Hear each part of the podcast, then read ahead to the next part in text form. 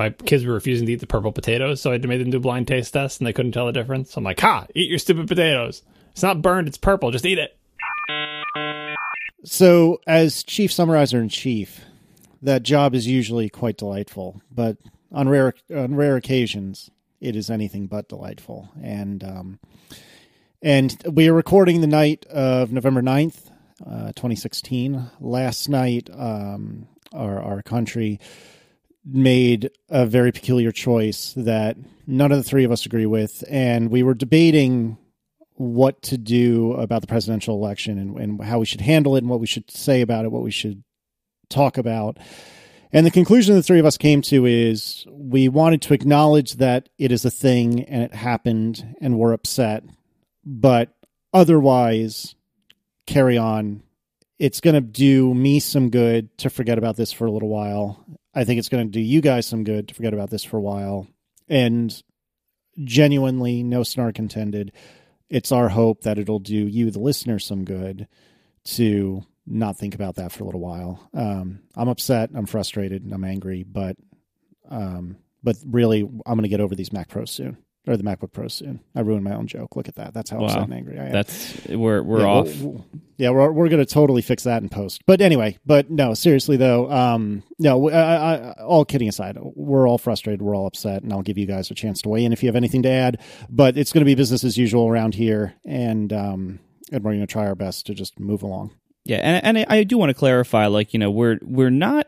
I'm not for a second going to forget that this just happened, and I and I I'm not going to pretend that it didn't happen. I'm not going to forget what this means, what this signifies to so many Americans. This this is not going to be forgotten uh, at all. But we have a tech show to do, so we're going to do the tech show, and hopefully that can help us and our listeners temporarily get a reprieve from what has happened. Yeah, the show must go on, as they say. We've talked about this before, we will touch on social topics as they intersect with tech, and this, you know, potentially intersects with everything. But I think this falls more into the category of what we mentioned on a past show that if something really big happens, it would be weird if we didn't acknowledge it. But by the same token, spe- especially with how all three of us are feeling today and how a lot of our listeners are feeling today, uh, the over- overwhelming consensus is we just want to do a regular show as a brief respite from uh, what we've all been dealing with today and will be dealing with going forward. So there you have it. Yeah.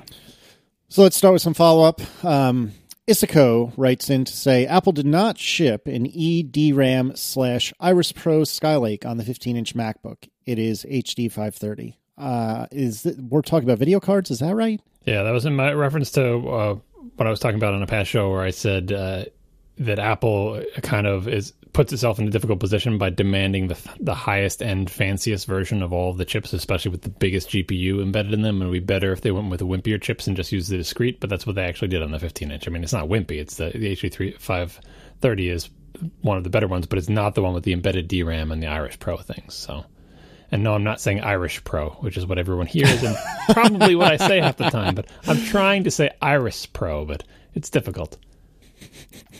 Goodness. All right, moving along. Uh, the touch bar apparently registers past the screen area, particularly on the left hand side uh, where the escape key, well, I guess it's not a key anymore, the escape button would be. Um, can, we talk about how we know this, or should we not talk about how we know this? Uh, there was a French website that posted something that someone, a uh, listener, translated for me. Um, but the the, of this, is this is when we were discussing like it's a shame that they didn't have the touch bar go all the way to the left because you can reach the upper left hand corner and feel for it. Um, and uh, but that part is not screen. We knew that for a fact from the, from day one. That part is not a screen. You can't draw the escape button up against the left edge of the bar. The question was, all right, so there's no image there, but is it touch sensitive? And the answer is it's about half touch sensitive. Like so, if you just take the blank space where you can't show any pixels on the left side of the touch bar and divide it in half vertically, the left half of it does nothing. You hit it, doesn't do anything. It's not touch sensitive. It's not pressure sensitive. It doesn't light up or anything. The right half of the blank region doesn't light up, but does register your touch in some way. Uh, and because it's about the width of your finger, you can pretty much take your finger and jam it on the left side of the touch bar, and it will activate the escape key. In fact, it will activate the escape key even if no part of your finger is actually touching any of the pixels that make up the escape key or the picture of the escapee or whatever. So it's kind of a weird compromise. Like they almost got it to go edge to edge, but not quite. And I guess maybe when iFixit does a teardown, maybe they'll figure out why. Like, uh, how do the touch sensors extend that far? How far does the you know the screen go, and, and so on and so forth. Have either of you done with the um, the the simulated touch bar on an iPad yet? No. Have you seen that app that does that? Yeah, but it's the wrong size, isn't it? So it doesn't seem It like is. it would be much of a test of anything. It's interesting. Like I, I ran I ran that way yesterday for a while while I was working, and uh, it's it's actually kind of interesting. Well, I guess we'll put the link in the show notes. I forget uh, the URL offhand, but Steven Steven Trouton Smith has been tweeting it a lot here and there and different things.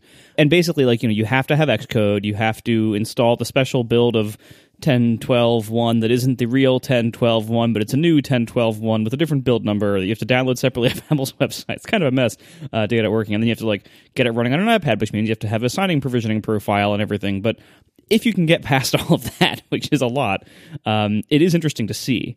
And so, you know, I just I placed my 9.7 inch iPad Pro right, you know, on top of my keyboard, kind of in the right spot where it should be. And um, it's interesting that, like, you know, so as you mentioned, it is significantly smaller than the real touch bar. Like I've, I've been able to estimate from pictures that the real touch bar is 11 inches long or 10 inches long or something like that and and the ipad 9.7 the side of the screen is like 7 point something inches long so it's substantially smaller and you can tell like the touch targets do feel a little bit small when you run the simulator but it is really cool to see like as you move throughout the os just to see what the touch bar actually does and how it responds to different things that are available you know as as i mentioned at the end of last show it, this really is showing that Apple's putting a lot of effort into the Mac, uh, and the Mac is not just some totally dead platform to them because they have a lot of stuff built for the Touch Bar already. Like it is so much, so many of the built-in apps already support the Touch Bar with some pretty useful stuff. Like there's there's like one um, there's like an uh, like an i uh, iTunes widget that's kind of always showing whenever iTunes is doing anything. It looks like a little equalizer, and you can tap that, and it, it converts the whole bar into basically an iTunes scrubber with a couple of you know play pause buttons. And it's I, I kind of and you can just leave that open the whole time you're working. So you can if you if you like to scrub through songs or to see the, your progress through a song, which is important when you listen to such incredibly lengthy songs as I do. Uh, it's actually kind of nice to see and it and, and and you can play with all this stuff like on this iPad thing. It actually works pretty well.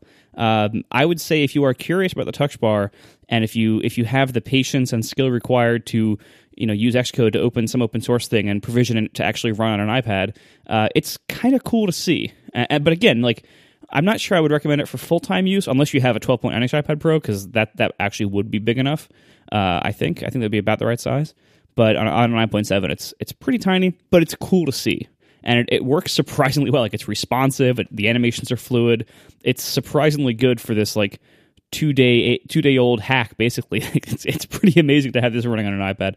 Um, and I will say though, having run this on this little thing above my keyboard on my desktop.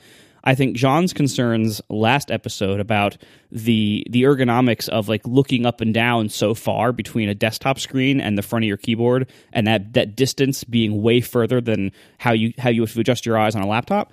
Um, that is a real problem, and it's it's it's a problem enough that uh, it's. I'm not entirely sure the touch bar on desktop is ever going to make a lot of sense, just because that really is odd and and kind of uncomfortable. I will say though that now that I've seen how well this works, it is kind of an interesting idea that what if Apple made an external touch bar that was just it by itself that didn't include a keyboard necessarily. Maybe you know, maybe you can get a keyboard that had one with it, but maybe they also sell an external one. Like, I mean, this is wishful thinking. I don't think they actually would do that, but this, like, once you use an iPad like this, you see, like, oh, this actually does work. It is kind of useful, and there could be something here if it was done well Where would you put the external touch bar? above your keyboard, same place I put mine. But isn't that that's the same problem with the whole desktop thing of like uh, the focal distance change and everything? Like, what have you solved by having just a random external touch bar? Well, you have quick access to, you know, it's it's kind of like having media keys on your keyboard, but you know, on steroids. But you have to look at them.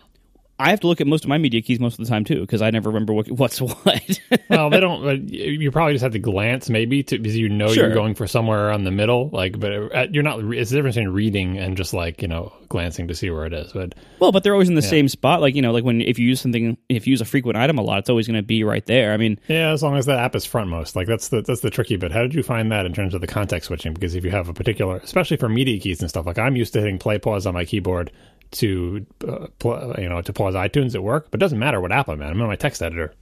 I can hit play pause and it stops the music. You know, if someone comes over to my desk or something, but I'm never actually in iTunes.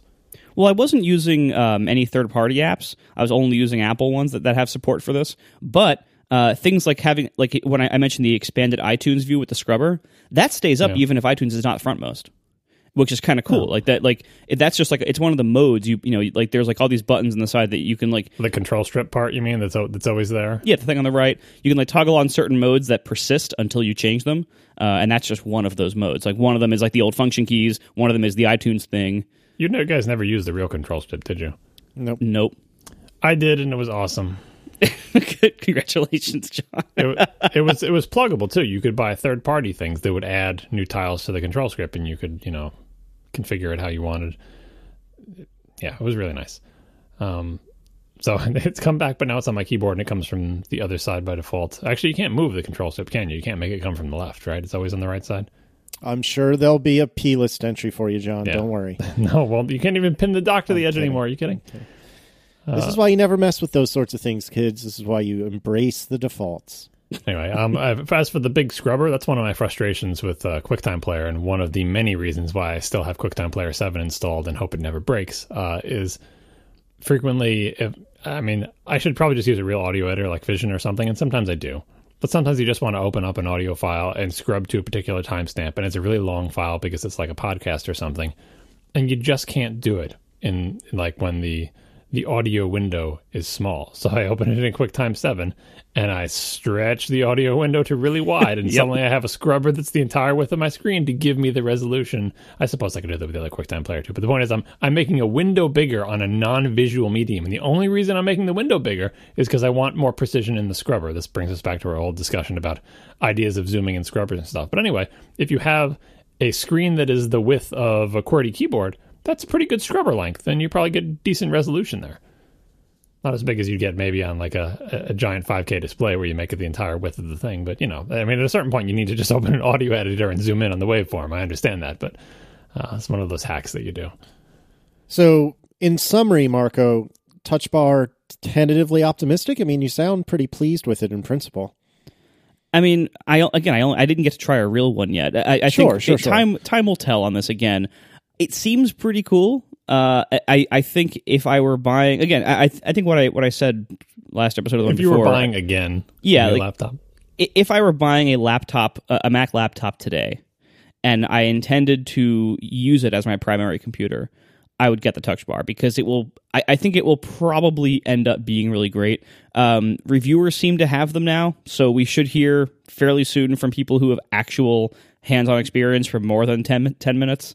Um, we should hear from them how these are in practice, and then hopefully sometime soon people will actually start being able to own these things. I mean, you know, I, I don't I don't think any of the initial of the, initial orders have shipped yet because they all had like that two to three week ship date estimate uh, at first. So I don't think anybody actually has one yet, except a couple of reviewers. But uh, I do look forward to hearing what they say, having used the real one, not some iPad approximation of it. But the iPad approximation was pretty good. That's awesome. I'm I'm really looking forward to trying this one day, eventually, maybe. Uh, John, tell me about the next Mac Pro. Is it going to be an all-in-one? this is a topic that has come up on lots of past shows and has been gaining steam as people hear us moan about the Mac Pro. And Marco wrote a big piece about the advantages of Pro and, and all that. Um, and it's seeming to me, you know, probably many months out from any potential movement on this front, that if Apple is not going to make another Mac Pro in the style that we expect it to be, as in a computer that doesn't have a monitor, like if they're you know they're not going to make another trash can, if they're reimagining the Mac Pro as something other than a trash can, the most likely reimagining is what everyone keeps referring to as an iMac Pro, which is a big 5K screen with a bunch of computer crap stuck to the back of it. And the only difference would be that the computer crap stuck to the back of it is more pro-ish. And so then it's a question like, can you fit a Xeon in there? Can you actually put a decent graphic card in there?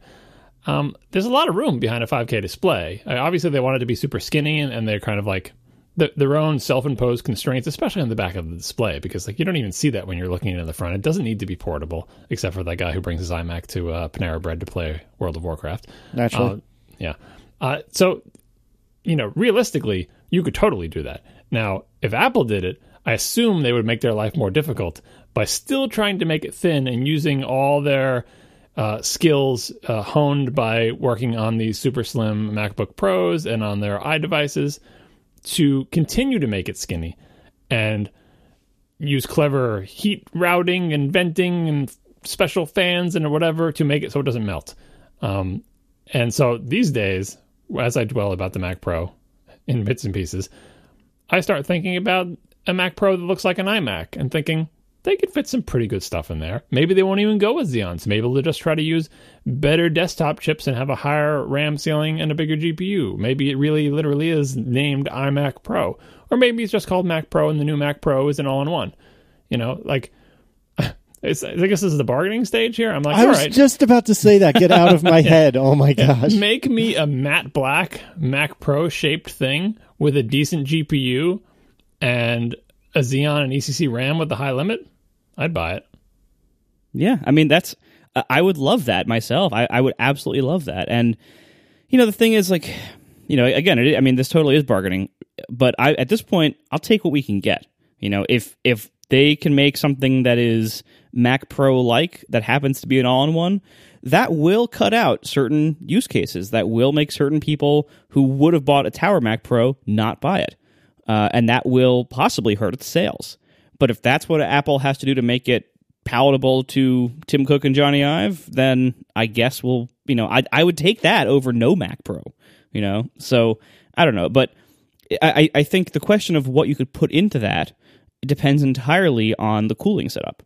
You know, if you look at the way the Tube Mac Pro is set up, which by the way, like, and I didn't mention this too much in the post, but the the Tube Mac Pro has a serious problem that the GPUs die frequently and this is this has never really been much in the public eye because not a lot of people own these machines relatively speaking.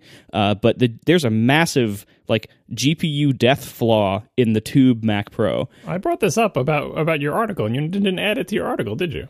well i here, here's the thing. Okay. A lot of people ha- have first asked me the question of like why do i presume the mac pro is dead? And i'll tell you right now we have heard tips from so many different sources and they all conflict with each other. Every single every single tip we've heard is different from a different one we've heard. Some of them are in direct contradiction. I've heard that the mac pro is already dead. I've heard that the mac pro is on hold. I've heard that the mac pro is not dead but going to take a different form. That the mac pro is very much alive and that the mac pro is coming between last month and next summer But see, I think all of those, I think all of those things. The reason I'm big on the iMac Pro rumor is because I think it fits all of them. Because the people saying it's dead, what they really mean is the trash can is dead. Check. The people say it's coming, but in a new form. That's that's the iMac Pro form factor. The dates, nobody knows those, so forget about it. Well, what I haven't heard is anything like is it Skylake E or not? Because that's really, I think that is really about the, the death of the Mac Pro. If it's if it's not the Xeons, if it's just a desktop chips with a better CPU, then it literally is just a better iMac. Which you know, hey, we'll take what we can get. But but anyway, getting getting back to cooling, like one of the things you listed on on your article of why we should have a Mac Pro is so it doesn't you know howl like a laptop when you push it hard, and the iMac doesn't howl like a laptop. It kind of moans like an iMac. Like it's not it's not as quiet as the Mac Pro, and I have to say that's that's not a I keep using like luxurious or elegant or whatever, but like there if you have hardware empathy, empathy for the machine, which I think I've talked about on uh, on past podcasts, and you try to do something that stresses your computer, and it is just the, just the fans are just going, you hear it whirring. There's a certain baseline level of anxiety that I feel about that.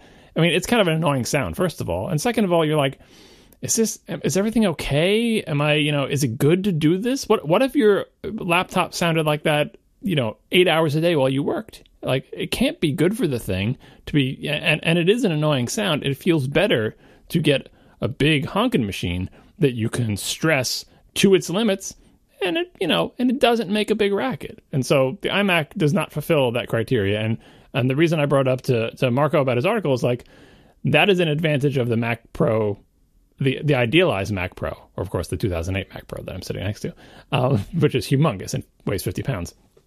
Uh, but the trash can Mac Pro fulfills the quietness ideal, but not so much the not melting ideal, which is, is an important part of the, the power and elegance formula for the Mac Pro is you can be quiet and have good cooling, but that also means the parts that are inside of you can't die from excessive heat. And so the current trash can one, current, the, the 2013 trash can has had a history of perhaps not doing so well on removing the heat, but it's pretty quiet. Yeah. But anyway, I wrote this article with the presumption that the Mac Pro is either dead or, quote, on hold, whatever that means. And the point of this article is not to keep people's hopes up that it's not dead yet. The point of this article is to help convince the people at Apple that if this thing is truly either dead or postponed or on hold or whatever, to try to convince them that I don't think that's the right move. And and basically please don't do that. And it has gotten a large response, very large response. And and so I think I think I've hit on something here and and, and when you when you see the article in that way, that's why at the beginning I assume that it's gone. And I didn't bring up like, you know, here's why the current trash can overheats its GPUs because you know that that is a real problem, but that that didn't really need to be in there. I did mention here's why the current trash can sales might not be very good and why you shouldn't use that. Yeah, I think the overheating is one of them.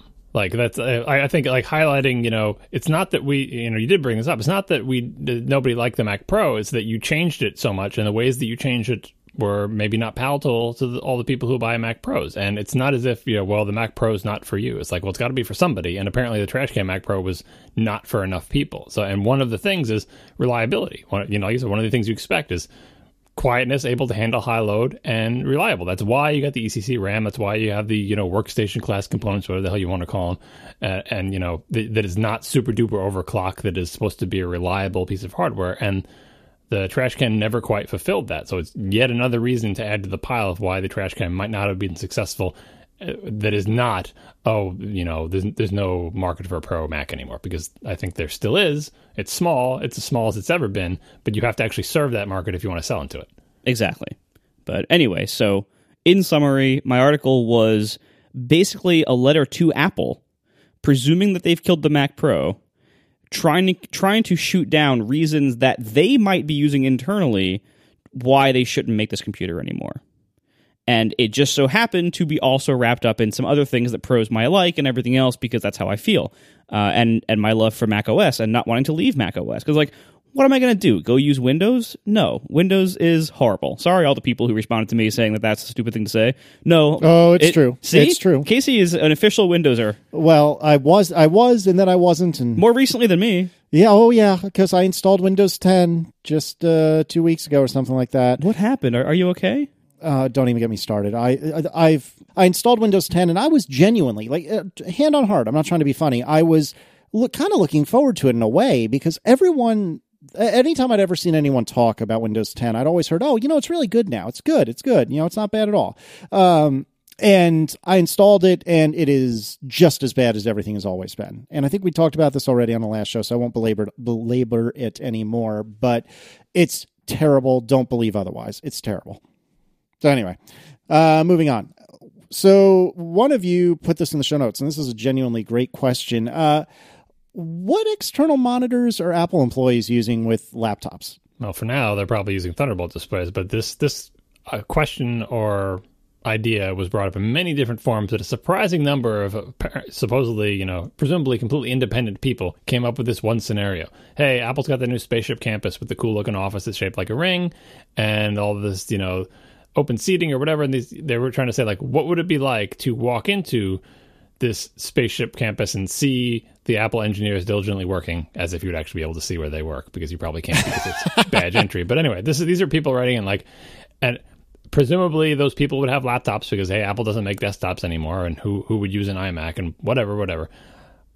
But you know, people with laptops, as we mentioned, even Apple laptops, when they're sitting at a desk, might like to have a bigger screen to do stuff on, right? Because it's one of the advantages of sitting down or standing at a standing desk or whatever. You can have a much bigger screen or multiple screens or whatever. And for all these people asking this question, they couldn't envision a scenario where Apple's headquarters was filled with people using Apple laptops connected to non Apple monitors? Is it because non Apple monitors are ugly? Is it because they wouldn't match? Is it because it wouldn't fit their ideal of these architect sketches of this beautiful, pristine Apple place where everything is all Appley and perfect and the tables are made from one giant continuous piece of wood painstakingly manufactured in Germany or whatever? That's probably part of it. But the practical consideration is, you know, it was brought up before. Apple's monitors for a while have been made to connect to laptops. If they don't make any monitors, which it seems like they're not anymore, and if the Mac Pro either disappears or becomes an all-in-one, um, what are all the laptops going to connect to? And I guess the other connected question to this is the question of target display mode for iMacs, which used to be a thing and then wasn't, uh, but now with the advent of Thunderbolt 3, which we'll talk about in a little bit, um, in theory, you can buy an iMac and just use it as a monitor when you sit down and connect your laptop to it, which would be like the world's most expensive monitor. Not really, actually, because the Apple 30 inch is probably still more money, but it would be a very expensive monitor, a total waste of the internals. But technically, it is possible, and that would be an out to let Apple's campus photos continue to be completely Appley from top to bottom. Realistically speaking, as for the campus pictures, you're not going to see any except for reception, and those are going to be iMacs, and they're going to be all in one, and they're going to have a big Apple logo on them, and it'll be fine. Uh, I think I speak for all of us in saying we have some friends at Apple, and one of my friends at Apple, I know for a fact, is rolling the Dell 5K display as I believe a child to his 5K iMac at the office. I the LG or the no the Dell. Oh, the the double cable one. Correct. Um, I'm maybe this is his home machine. I, I so I might be lying uh, unintentionally, but I am almost positive that this is his work machine. It's a 5K iMac connected to this um, double double cabled to this Dell 5K display. Dude. And so in the future, I would expect it would be the LG 5K display. And you're never going to see that because he can't take you to see his office anyway. Right, exactly. I have I have no idea what an Apple developer office even looks like. Like I don't think I've ever seen a single picture of one of anybody's ever. You should you should go look up what they looked like in the '90s. They were awesome. People, the, the giant eight, the giant 840 AVs with the with the uh, CRT monitor with two big speakers on the bottom, and because they would you know they would hoard the fanciest Mac hardware. Like I think it was it was more of a big deal back when Macs were just so much more expensive than they are now. Again, if you look at the original purchase price of the Mac 2 FX and convert it to 2016 dollars, you will be very surprised. Um, so, but if you worked at Apple, you got access to that stuff. So I remember a lot of like cubicle farm pictures from the 90s. Oh, they had offices, not cubicles. But anyway, very sort of, you know, if, if you are listening to this and you are a, a 90s era Apple employee and have photos of your cool setups in your offices, send them a couple of them. Uh, send us a couple of them because I love seeing those. Um, and I'm sure they are not quite what they look like today. I have not actually seen the inside of an actual human working person's office at Apple in recent years. So I don't know what they're like, but I do know that Apple right now has many different buildings that vary widely in how nice they are, how modern they are, when they were built, what the accommodations are like, and the spaceship will be yet another iteration. Uh, I think of the spaceship they have a bunch of mock-ups. You can see pictures of what they expect the the work areas to be like and the offices to be like, but there is no like what does an Apple office look like because Apple's campus is so much bigger than the giant one infinite loop building. It's so many other buildings scattered all over the place, and they are very different from each other. Fair enough. So tell us, speaking of displays and cabling, tell us about DisplayPort. Someone wrote in with a bunch of facts about DisplayPort, and we've talked about all these bits and pieces before. We talked about how we didn't think there was going to be an external 5K display for a long time because uh, you couldn't run it over DisplayPort at the current standard. We were on DisplayPort 1.2, and you didn't have you can only do up to 4K. Um, and we're like, well, maybe when DisplayPort 1.3 comes, but that's not going to be out for a long time. So what are they going to do? We found out the answer to that um, was that they're going to do this. Uh, you know, what they do with the LG display. It's one cable. It's not two cables, and they just stream multiple uh, DisplayPort 1.2 streams over it. Um, but this information we got sent as a summary uh, brought home another reality, which is that even when DisplayPort 1.3 comes it still is not your savior. Not that we need a savior anymore because we have a solution, but it is not your savior for connecting your 5K display because DisplayPort 1.3 only does 5K at 60 frames per second at 8 bits per component. Whereas DisplayPort 1.2 goes up to 4K at 60 frames per second at 10 bits per component, which is important if you're doing fancy photo and video work and don't want to see like color banding and all of the crap. Um, Uh, and also, the Alpine Ridge Thunderbolt chipset can't receive that d- DisplayPort 1.3 input anyway, so it's kind of a, a moot point. Um, so we are going to be in the world of d- two DisplayPort 1.2 streams being tunneled over FireWire for a while because that's the only way you can get uh, 5K at 60 frames per second at 10 bits per component.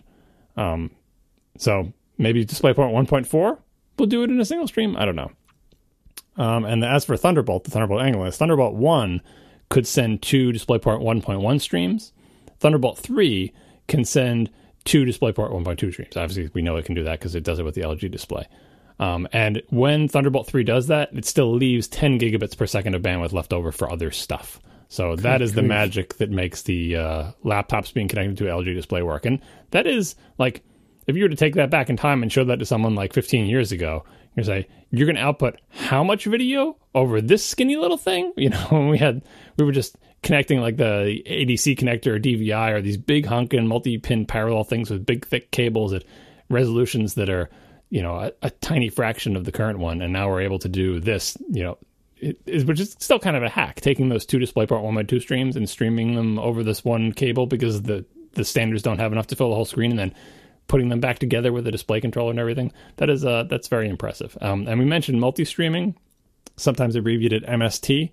That actually refers to the part of the DisplayPort 1.2 spec that lets you tunnel two DisplayPort 1.1 streams over it. And I keep saying DisplayPort 1.2, 1.1, and 1.3, but the abbreviation that's used frequently is HBR, which helpfully stands for high bit rate. And DisplayPort 1.1 is HBR. DisplayPort 1.2 is HBR2, and DisplayPort 1.3 is HBR3. I don't know if that adds any clarification, but that's how it's referred to in this email and some of the literature. Clear as mud. Um, yeah. Anyway, uh, it's a good thing we didn't have to wait for DisplayPort 1.3, and it's really cool what Apple did to get the, the external 5K display working just in time for them to not introduce a new Mac Pro. Um, and finally, somewhat tangentially related to this, we got an anonymous, as yet unconfirmed tip that no, the LG display does not have a GPU in it, which makes sense in light of the DisplayPort stuff because why would it need a GPU if they can output two DisplayPort 1.2 streams over the single cable? The LG display can just receive them and make one image out of them, and Bob's your uncle, as they say. Okay. Uh, and then, at a, as a final note, and this is clearly for John, tell me about the MacBook Pro as the naked robotic core, if you please. This is another topic that many listeners have brought up. Uh, the, naked robotic core, for brief review, is the idea for the iDevices, specifically the iPhone, that Apple wants to make the smallest, skinniest thing possible, even if it doesn't function as a complete phone, and then allow people to augment it either by with cases or battery cases or colors or whatever. That they don't sell you the entire phone; they sell you the naked robotic core, and then you dress it up to be the phone that you really want it to be. Because if Apple made those choices and put a, a rubberized, rugged case on the thing for you, or made it thicker and bigger and ruggedized, the people who wanted a skinny little silver thing couldn't have it. And the people who wanted a different color couldn't have it, and so on and so forth. So they're like, here you go. Here's the naked robotic core. Add to it whatever you want. That's uh, strategy has been discussed a long time as a you know as trying to get into Apple's head about why they keep making their phones thinner and slippery and, and all this other stuff. Um, and so a couple people brought that up for the MacBook Pro.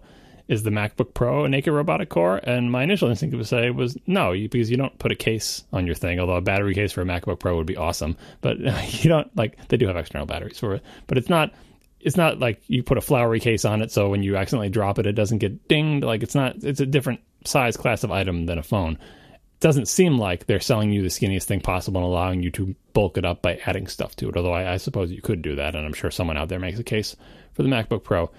But I thought about it a little bit more.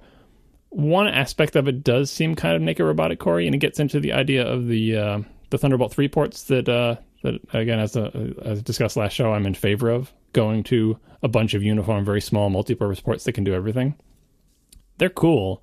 Uh, they're multi-purpose they can do a lot of things. But one of the aspects of Thunderbolt ports that, that makes them so multi-purpose is they are like an externalization of PCI or PCI Express. That necessitates the externalization of certain components. For example, like this one little tiny plug I can plug in here and I can do video out to DVI, to VGA, to mini display port, to Thunderbolt display, uh, HDMI. Look at all these different options I have. I don't have to put 17 different video ports on the side of my Mac. I can just have this one little skinny port. But the price for doing that is that you have externalized all the circuitry required to make HDMI output work, to make DVI output work, because uh, as we've discussed and seen in the past, lots of these adapters have chips in them, and those chips aren't just like optional and will go away. You know, once once the world gets fixed, like it's because the thing that's coming out of that that port that lets you do that is not video if only my projector could understand it. It is an externalization of the PCI bus. So there needs to be some chips to deal with that. And not for, that's not true for all things. Like USB, you could connect right to it. So when we all convert to USB C on all our devices everywhere, we won't have that problem. But certain devices still have some part that could have been inside the computer if there was a big honking port move to the outside of the computer. Now, those components are small, and often they fit in a little adapter that you wouldn't even see. And in theory, they could also be moved into the devices eventually.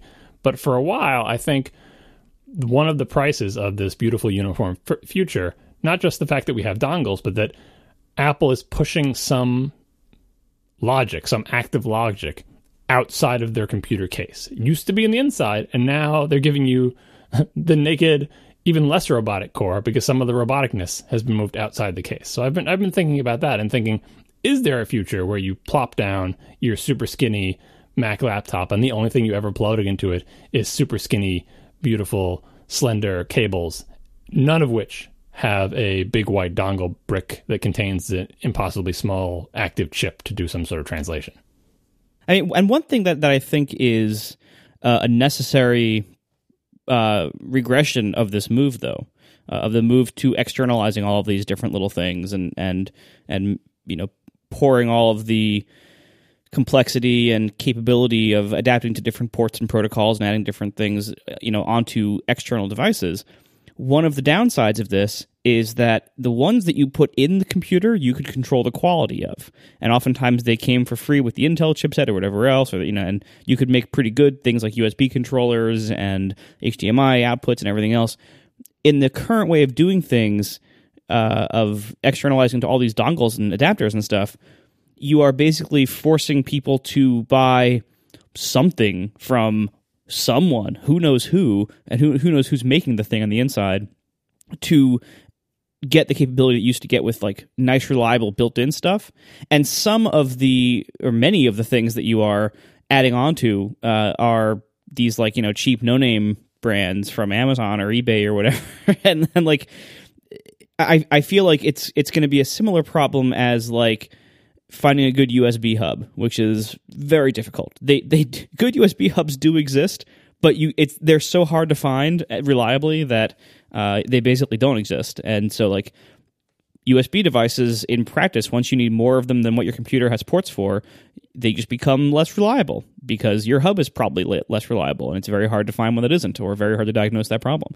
Um, and once you require uh, fairly pricey Apple dongles, and we will get to this, uh, but fairly pricey Apple dongles uh, to to do basic things everyone needs, like you know, or not everyone, basic things a lot of people need, like USB A adapters or HDMI or things like that, uh, because the first party ones are so expensive, many people in reality are going to go buy third party ones from Amazon or whatever, and they're going to be less reliable. They're going to be less controllable. They're going to be less predictable. Uh, you know, in in many cases, not all, but many cases and I feel like that's kind of a step backwards in, in, a lot of ways. Like we used to have these nice, reliable internal ports for all these things, and while it's great to have the versatility of these kind of everything ports now, and while it's great to save the the thickness of them if you want a thinner laptop, it is definitely a step backwards to have to rely on some like fifty cent chip inside of a god knows who made it cable for something that you find pretty important to to getting your work done. Well. Uh Okay, that's certainly possible, but I don't know if the sky is really falling yet, Chicken Little. I mean, no, I didn't say it was. What, well, we don't know what the quality of these things is going to be, and I think that in general, like USB hub is a good counter argument that that I don't have a good answer for. But in general, well, the USB is built in though. That's the that's the the USB will be inside the thing. It's when you externalize PCI Express and say this adapter works by pretending it's like a device on the PCI bus and it has a chip for translating the video, you know, pull, pulling the video off. And what was that one that had like, well, the, the iPad one had like an H264 encoder thing in there, yep. or a tiny little iOS device, and like that kind of stuff goes on. That's where you're moving stuff outside. USB, should be just a matter of everyone please update your connectors to not be those big old things. Like I see I see a light at the end of the tunnel for the USB angle, but I see less light for things like display adapters or even something as people mention like Ethernet, which is very common and standard and you expect to just work. But if there has to be a chip in your Ethernet adapter, then it's like Marco said, you are kind of at the mercy of uh, the the quality of that adapter. The bright side is if it breaks, unlike the little chip breaking on your motherboard, you just buy a new adapter. So there's up up and downsides. Yeah, and I'm I don't think that we should go and assume that the quality is going to be subpar right out of the gate. And certainly there will be one or two uh, of any kind of device, uh, one or two Ethernet adapters, one or two SD card readers, etc. That will be crappy, but. I, I. I think it's a bit premature to just assume that anything outside of the case is going to be crap. And even if there's a glut of things that are crappy, I mean that's in principle, why Amazon has reviews and why you can ask your friends, hey, does this one work for you?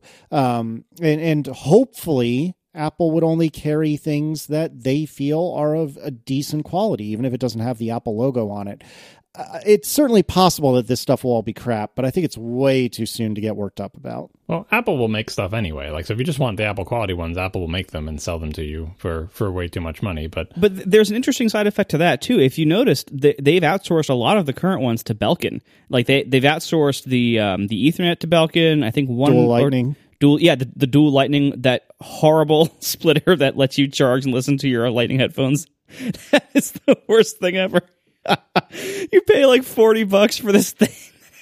this giant thing that has two lightning ports out, one lightning port in, so that you plug it into your iPhone, you have this giant dongle, and then you also have to have the headphone dongle to plug that into the second lightning port.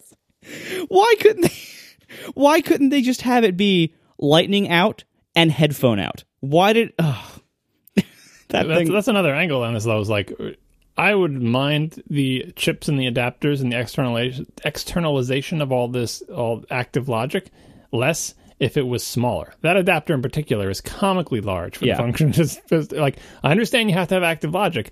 Ideally, it would be like the little, you know, the what do you call it, lightning to headphone adapter, where it's like I didn't even know there was a chip in there. It's so darn small. Like that's how they should all be. When it's a giant white brick, then it is you know that's that makes me feel bad about externalizing it. And I assume that stuff will go down over time and they'll shrink and they'll get better and so on and so forth. So there is some light at the end of the tunnel there. Um, but I still do think about the pushing of the chips outside of the laptop case, especially since on a 15 inch laptop, that's a pretty big case. So at some point, uh, if we can't get the world to get on board with putting these chips in their devices and we still have to have an adapter with a dongle, it would be nice to maybe move one or two of the most often used ones to the side of, of that thing. Or, or, or if you're not going to do that, put like three more of those ports on the side because there's so much room on, on the 15 inch MacBook Pro. Things are looking kind of lonely there with just those two tiny little openings. We're sponsored this week by Eero. Visit Eero.com, that's E E R O.com, and get overnight shipping at checkout for free by using code ATP. Eero is basically the Wi Fi router of the future, not the past our homes are coming online. We have speakers, we have thermostats, we have light bulbs, front door locks, security cameras, all this stuff that all has Wi Fi. Wi Fi is probably the technology we depend on the most, the core of the utility of the 21st century home. Now, Wi Fi is broken because it doesn't really reach your whole house most of the time or your whole apartment most of the time because there's walls, there's dead zones, you know, you have one room that's too far away from it or whatever else. Eero was designed to change all of this. They make a single device, it's a small, elegant box, and you can buy any number of these to cover your house. You know, you, you can buy just one, but they recommend that you buy two or three. And here's how this works. You plug one into your internet connection. You plug the other one or two or however many you have just into the wall somewhere further away from it. And they all talk to each other on a private mesh network, which makes them much better than typical range extenders. Uh, and then they create one giant Wi Fi network that just blankets your entire place in Wi Fi and setting this up could not be easier. Normally, you know, there have been solutions that are kind of like this for a while, but they've been a pain to set up, or they've or they depended on things like range extenders, which are very very slow. Eero gets around this. It is not like range extenders because it has that back end network that it talks to. It they talk to each other off of the regular network, so it doesn't clog it up. And their app makes setup such a breeze. It is so ridiculously easy to set up multiple access points with Eero. And then when you have multiple broadcast points, your home gets covered so much more effectively than it does if you just have one router, no matter how many crazy antennas that router has on it. Multiple points of Wi Fi cover your house way better. And Eero makes so much other stuff easier. They have things like parental controls. They can update their app and add new features uh, all the time. They do this all the time. They've done, they've done 12 updates so far since launch, with many more to come. Check it out today. Go to eero.com. That's E E R O.com. And at checkout, you can select overnight shipping and enter code ATP to make it free. So once again, go to eero.com, E E R O.com for an amazing Wi Fi setup and use code ATP to make overnight shipping free. Thanks a lot to Eero for sponsoring our show. Since the last show, Apple has made a very curious move. They have cut the prices on USB C peripherals. And we'll put a link in the show notes to a post on iMore from a friend of the show, Rene Ritchie, that breaks down kind of the, the price changes that have happened. And so, as a couple of examples, the USB C to traditional USB C went from $19 to $9. Uh, the USB C to Lightning cable went from $25 to $19, et cetera, et cetera. But what's particularly interesting about this is that the LG displays, the 4K and 5K displays, are also getting discounted. I don't recall how much the 5K was before. Was it like thirteen? I think it was 1300 yeah. and now it's nine hundred seventy four dollars. Still not available for order quite yet, but it's going to be nine hundred seventy four dollars until the end of the year, and that's that's how long all of these um, all these discounts will be going on. That's a really interesting move, and you know, there's like I feel like there's a pessimistic and an optimistic take on this. The optimistic take is Apple's listening and they're responding and they're trying to make all of our grumbling go well maybe not go away but make it easier on us for those of us who are professionals or think we're professionals and need a whole bunch of dongles and so on the plus side apple's listening and they're trying they're trying to react that's one way of looking at it and i'm assuming that you guys will have alternative ways of looking at it Well, it's I think it's damage control to some degree. I think it's pretty clear Yeah, yeah, yeah. that Mhm. that Apple, you know, released these new MacBook Pros. I think the the reaction uh, to the new MacBook Pros has been less positive than Apple expected. I think that's pretty safe to say. Um, and you can read between some lines on that. And I think Phil even came just about to saying that in some interview somewhere. Basically, the reaction has been you know not as positive as they wanted. And so they're trying to do damage control. And that's what you know like they begin all their statements basically by saying how well this macbook pro is selling. Um, that's great. And there's all these qualifiers. Like it's the best selling pro laptop that we've ever had on our website. And you know so all these qualifiers and everything. But obviously it's selling well. It's not going to be a flop or anything. But they are getting a lot of criticism for it so this is obvious damage control and i think you know i, I think gruber's tip or gruber's um, note about it, I think on Twitter somewhere, was that you know he thinks maybe they don't want it to appear like a money grab. Like like the reason they moved to USB C, they don't want it to appear like it was purely for profit reasons to sell a bunch of adapters and stuff. And I believe that. I I think you know I'm I'm sure Apple is not sorry that they're going to make a lot more money from adapters and stuff than than before. I, I think that's a happy side effect. I don't think that was the primary reason why they did it. I think the primary reason they did it was to make the laptop thinner, lighter, and simpler, save on component costs internal to the laptop, uh, make it easier to engineer by having fewer ports on the outside, easier to service, fewer things that will die or break or, or have things stuck in them or or you know otherwise need warranty service. And then finally, of course, because they believe in the future of whatever. Uh, I believe those are all reasons why they made only USB C plus a couple of headphone jacks. Um, why they made those things all the standard ports and nothing else. However, you could very easily look at this and you could say, well, you know, they did this just to make money on adapters. So I think that was that was probably one of the things they were trying to combat with this. I, I think they were also just trying to apologize maybe to power users in, in a very small and relatively inexpensive inexpensive way that doesn't admit any fault about anything. you know, like it's basically it, it it's a PR feel good move, similar to the free bumper case for the iPhone 4 with Antenna Gate. Like it, it's a it's a PR like make you feel better and make make it look like we're not just being greedy for adapter prices. That being said, these dongles and stuff are still very expensive. Like they're still Apple prices. they're still more expensive than they need to be.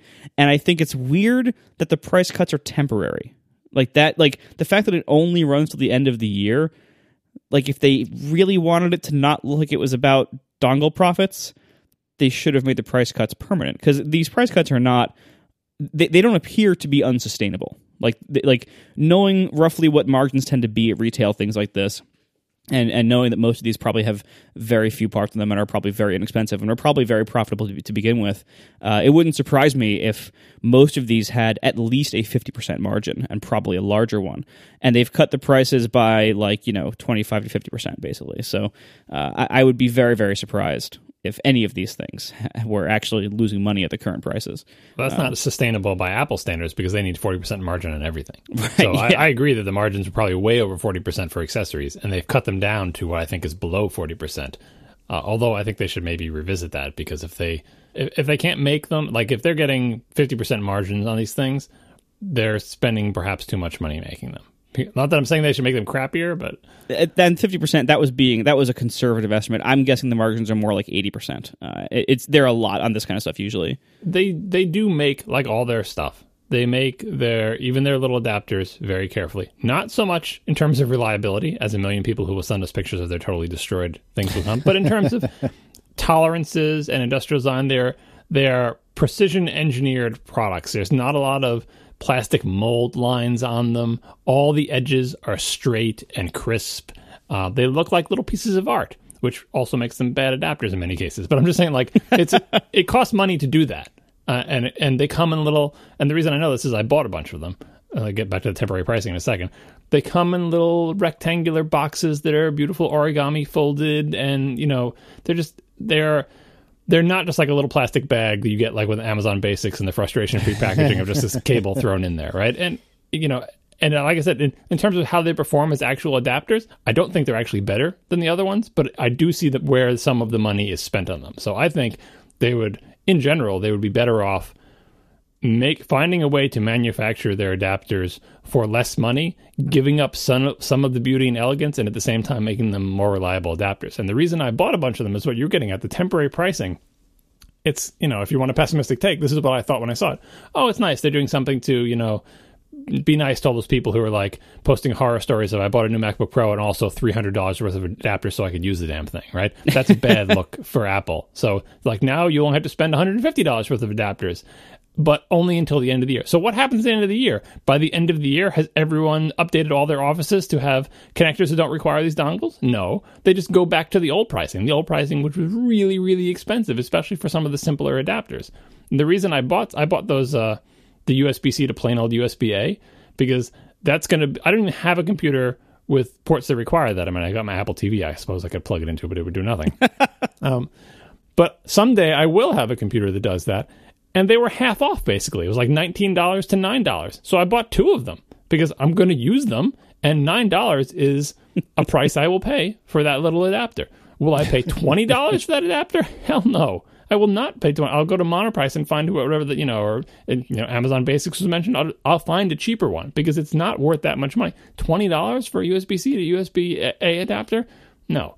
So I bought them because they were temporary. Maybe their system is working, make, adding some urgency or whatever. But it would be much nicer if they didn't see this as a PR thing that needs to be addressed in the short term, but rather as a long term issue. Because I think they're going to be selling dongles for a long time, and that's going to be factored into the price of people buying laptops, especially the next laptop that people buy after this one, because they'll know, oh, when you buy an Apple laptop, also reserve 100 and X dollars for dongles, maybe more. And if the prices just go right back up, it's it's not a good it's not a good situation. I mean, I know they kind of get away with it in the iOS devices where it's like, oh, you can buy the iOS device, but you want the one with lots of memory, we're just going to add a couple hundred bucks, and you want Apple Care, and then you want the front case and the back case in your iPad. Like it adds up really fast, but for some reason, and maybe this is illogical, the adapters seem like you know relatively more expensive, and maybe it's because I don't see the little chips in there and don't understand how expensive it is to get them all integrated into that. But this is a problem of Apple's own making. And when I see third party ones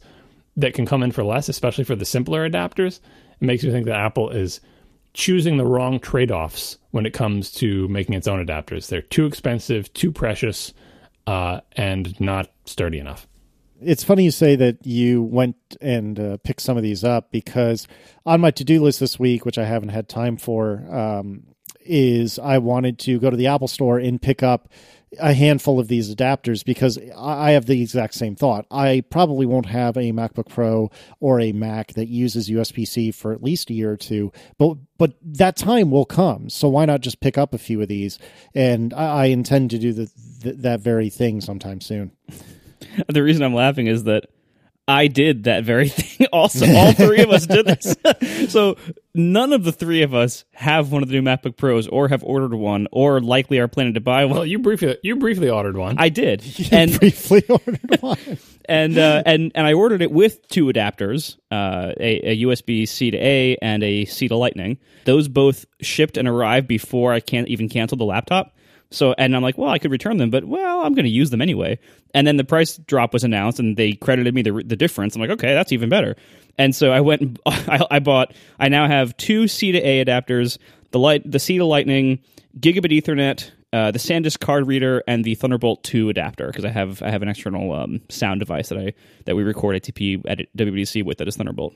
And because I I made all the exact same calculations as you guys, it's like, well, I'm gonna need these eventually and they're probably not going to get cheaper over time. Like this is probably I, I'm going to need these soon, probably within the next two years.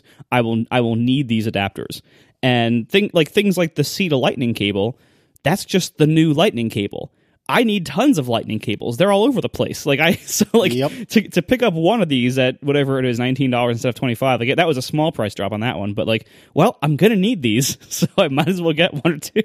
you should make like a papercraft MacBook Pro and plug all your dongles into it. Like, You'll have like a pretend computer. Yeah, Oh, my but but I, I again I I do admit though I, I agree, John, that it is very strange that these price drops are only temporary on the dongles because again like they're still not making them like monoprice level pricing or anything like they're still they're still expensive compared to the no name ones and that's fine they are they are better They dropped them down to the same price as good quality third party peripherals. Like that's all Yeah. they did. It's not like it's a super duper bargain. It's just like, oh, this is the price I would expect to see if I found whatever the best third party one is out there, a similar price to this. And like they botched the PR on this too because they did the right thing and credited everybody. But the way we found that out was like, oh, they're dropping the prices, but what about the people who already ordered them? And then we had to wait for people to start getting credit. That's got to be part of your message. Yeah. to be, we've lowered all the prices. And by the way, if you bought one in the past X days, we're going to credit you, which they obviously did. Like they did the right thing. Like when you're going to do the right thing, Apple, tell us about it because it's good PR. Like, and don't leave people wondering, like, oh, now I feel bad that I bought them. Hey, but what happened to the poor suckers who bought them or whatever? And, you know, we found out a couple hours or a day later that Apple did the right thing. But why? Like, that was another drop ball. Yeah, but I, I regardless, this is a good move. I wish they would make the price cuts permanent. They might still do that. Like they haven't. They said till the end of the year they could change their minds, or they could cut the prices later. You know, after some period of time again. But Uh, and the and the the, the the funny thing about the end of the year thing is that I I was honestly tempted to, to order the LG display too, the the big 5K display because like, well, that is only going to be available for ordering at this three hundred dollar discount for a couple of weeks maybe because you can't even order one yet. The website currently says it'll become available in December, and the price drop is till the end of the year. So you're going to have like a few weeks in December when you can actually order this thing at a discount. Who knows when it would actually ship and arrive? Um, and I'm thinking like, well, will there ever be a time like if they make a new Mac Pro next year? I'm going to want one of those displays if it's still, you know, a standalone Mac Pro, but but I'm not confident enough that it will be a standalone Mac Pro that will exist that will be out next year to actually order one of these things like 6 months ahead of time. You just hook that up to your Papercraft MacBook Pro, and you'll have a complete setup of Oh except for the computer part. You'll have the dongles, you'll have the screen. It'll be beautiful. You can use your iPad as the pretend touch bar. Yeah, right. You'll have the whole computer except the screen, the keyboard, and the trackpad, and the CPU and the GPU. yeah, it's it's going to be a rough transition. Once we get to the other side, you know, we're in these like heavy transitional eras. You know, first we went Retina and SSD, right? And we still have not finished those transitions. we're close, but we still have not completed those two large transitions completely. You can still go out and buy not even just one, but many Mac models that either don't have Retina, don't have SSDs by default, or even both, which is embarrassing. Uh, But those transitions are almost done. Once you're past it, once you have a Retina computer with an with all SSD storage, not Fusion Drive, all SSD storage, it is a thing of beauty. It is amazing. It's such a good computer from that point forward. And USB C is going to be the same thing for ports. It's like we have this kind of cumbersome, annoying transition that's going to break a lot of things like old monitors that you won't be able to use anymore or new like it's putting up this big barrier, changing all the ports, requiring this dongle sale and everything else. Uh, but once we get to that promised land of all USB C ports and all or mostly USB C peripherals, it's going to be really nice. Like you know and the benefits of the new macbook pro like being able to charge it on both sides like that's cool. Like that that's a useful thing. It's going to be a really nice world when we get there but the transition is going to be uncomfortable just like all these other ones have been. Oh you'll still have our new thing in our future world will be uh, confusion about the usb-c to lightning cable which end is which because they are they're different sizes and you can tell if you look at them but if you're not paying attention and you just pick the skinny little cable up with the two skinny little ends eh, we don't have the problem of like USB A where you keep flipping it over three times to get it in right because they're both bidirectional. But you might find yourself sticking the lightning plug into the side of your MacBook Pro maybe just once or twice before you realize what's going on. We're sponsored this week by Hover and the upcoming .blog TLD. Go to hover.com slash name my blog to learn more, and you can use code dongle sale this week for 10% off any new domain purchases. With online publishing platforms like WordPress, Tumblr, and Medium, there's never been a better time to have a blog. Well, actually, the better time to have a blog is going to be Monday, November 21st. That's in a couple of weeks. At this time, Monday, November 21st, .blog domain names will become available for registration at Hover. And because .blog is a new top-level domain name, you've got a really good chance of finding your first choice of a unique, relevant, and memorable name for your blog. To be first in line, go to hover.com slash name my blog. That's hover.com slash name my blog to be notified the moment that .blog domains become available for registration. And of course, all .blog domains will come with the great things you'd expect from Hover, like free Whois privacy, no heavy-handed upselling, and their signature no wait, no hold, no transfer phone support if you ever need it. Again, go to hover.com slash blog for the new .blog domain extension. And of course, Hover is there for all of your domain name needs, and you can use code dongle sale for 10% off. That's dongle sale for 10% off. Hover, domain names for your ideas.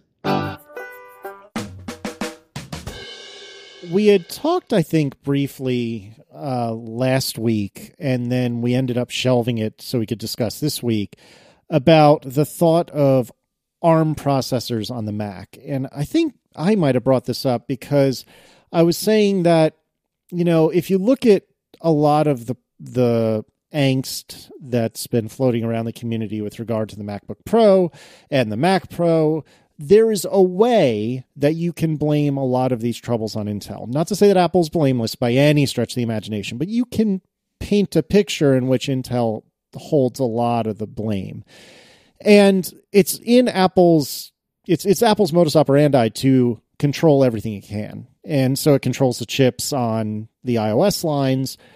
Why wouldn't it make sense for them to try to control the chip on the MacBook Pro or really just the Mac lines? And so that makes you think, well, why wouldn't they use an ARM chip like they have in the iOS lines and throw that on? It's presumably uh, going to be very low power, and you know the the modern iOS devices are nearly as fast as modern Macs, and so it seems on paper to make sense. Why wouldn't they give it a shot? I mean, the transition would stink, but we've already done this once with the transition from PowerPC to Intel and fat binaries and blah blah blah. Twice. Why not try again? Uh, twice, right? So why not try again? we need we need we need like an old Mac sound effect. Whenever John schools us on like something that came came across the Mac before 2004, oh, PowerPC transition was awesome. Graphing calculator was a miracle. Um, we could use uh, we could use a startup chime since it's not a thing anymore. There you go. So we discussed this ARM and the Mac thing so many times, and we're probably going to say all the same things here. But the reason I think it was worth bringing up again, the reason we delayed it to this show, is because like things change uh, surprisingly quickly in the world of ARM CPUs. And just like to briefly summarize all the things that we've said in the past, x86 is important for Windows compatibility. How important is that still? But it is a thing. Um, why would Apple spend money producing ARM chips for the Mac? Because the Mac doesn't sell enough volume to be worth creating your own chips, whereas the iOS chips do. And that leads to, okay, well, all you got to do is wait until you can do the investment to design your own fancy ARM chip that you use in your iOS devices and basically use that same chip or the same architecture, maybe with more cores and more fancy stuff. But basically, like the work you did for your iOS devices transfers directly to the Mac, and then you solve the investment problem because you're like, oh, well, I'm doing this work anyway for the next iPhone. Um, it doesn't cost that much more to make a, a bigger, more parallel version of it and throw it in uh, to a Mac type thing. It solves the problem of relying on Intel, like Casey was getting to, because it's been a, a bad run lately with delays and everything like that. Apple's the master of its own destiny. Uh, and you just have the x86 compatibility stuff to deal with. And the reason I think it's worth revisiting again is because just one year since the last time we probably discussed it, the chip that's in the latest iPhones is, I think, faster than some Macs, and it's clocked lower in, in most cases. And like, I think we're kind of at that, not quite at the point, but getting close to the point where the work they do for the iPhone CPU is directly transferable to the Mac in terms of you know what kind of performance could you get out of it? And you know with you know making a bigger version clocking it higher maybe putting in a couple more cores i think we're there for the low end macs and if they don't even make any high end macs anymore maybe it doesn't matter. So it you know as this equation keeps changing and as we depressingly look at the geekbench scores for the latest phone and compare them to whatever mac we're sitting in front of and go what what is going on here? You know the world is upside down. Uh, the the balance of all those factors that I discussed at Apple have to be changing. Um, it really depends on the, the, weight you give to them to decide is this the go or no go moment. And again, we all just assume that Apple has, you know, has either been working on or understand the challenges of converting Mac OS to ARM if it hasn't done so already.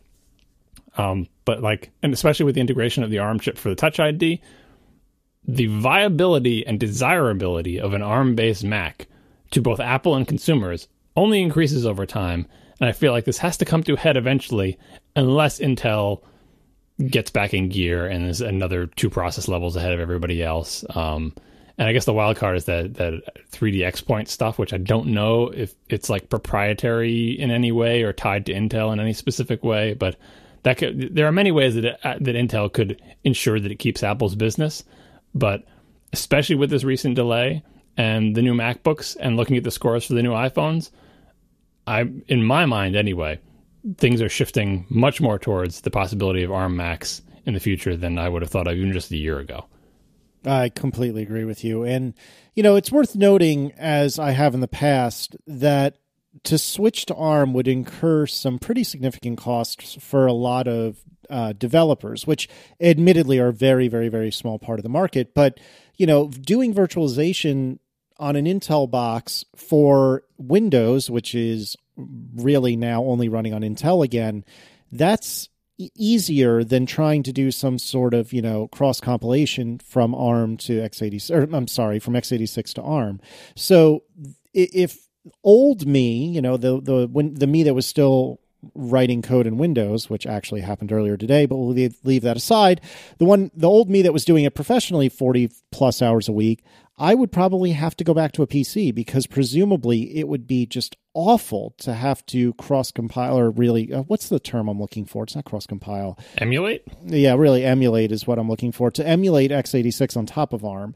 I mean, maybe it would be quick, but I would assume that it would not. And, you know, as we've spoken about in the past, I remember even as a not Mac person, I remember hearing about the, you know, PC on a daughter board that some people plugged into their Macs so they could run Windows on them. Um, and so there there are definitely costs to this. There's costs in software, pain. You know, you would have to have some sort of emulation layer for x86 or you know what was the uh, what was the thing they did for PowerPC on top of Intel? What was the name of that? Rosetta. Layer? Rosetta. Thank you. Well, I've got I've got just a solution for you, Casey.